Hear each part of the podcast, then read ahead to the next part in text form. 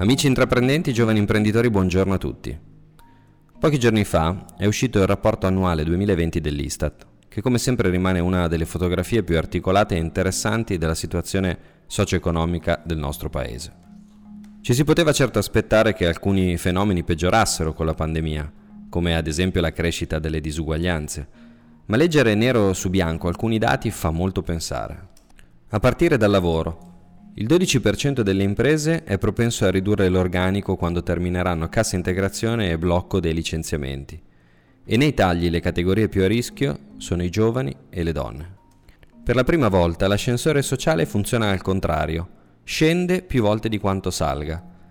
Tra le nuove generazioni, per intenderci quelle nate tra il 1972 e il 1986 e che dovrebbero ormai essere entrate stabilmente nel mondo del lavoro, le persone che peggiorano la propria condizione sociale sono il 26,2%, mentre quelle che migliorano il loro status sono il 24,9%.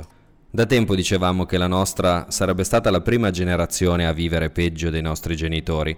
Ora lo confermano chiaramente anche i dati, purtroppo. Ma nel rischio c'è anche l'opportunità.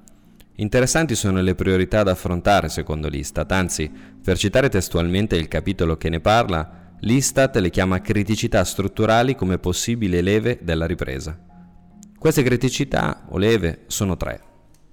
E sono, prima leva, il tema dell'ambiente, dove fa specie notare che più è alto il livello di istruzione, più si percepiscono i pericoli dell'insostenibilità ambientale.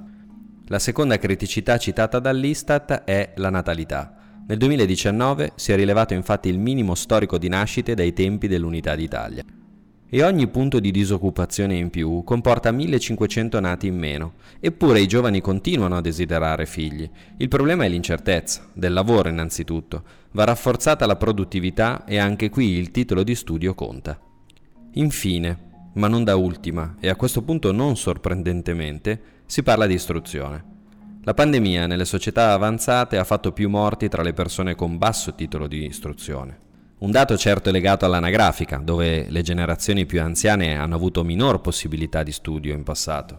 Però ha anche una correlazione forte dell'istruzione con l'accesso a migliori condizioni di vita e di cura. Sostenibilità, natalità, istruzione quindi.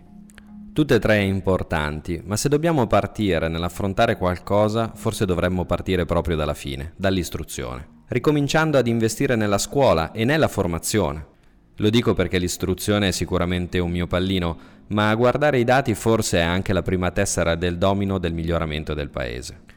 Chiudo con le parole di uno scrittore che vi consiglio, Don DeLillo.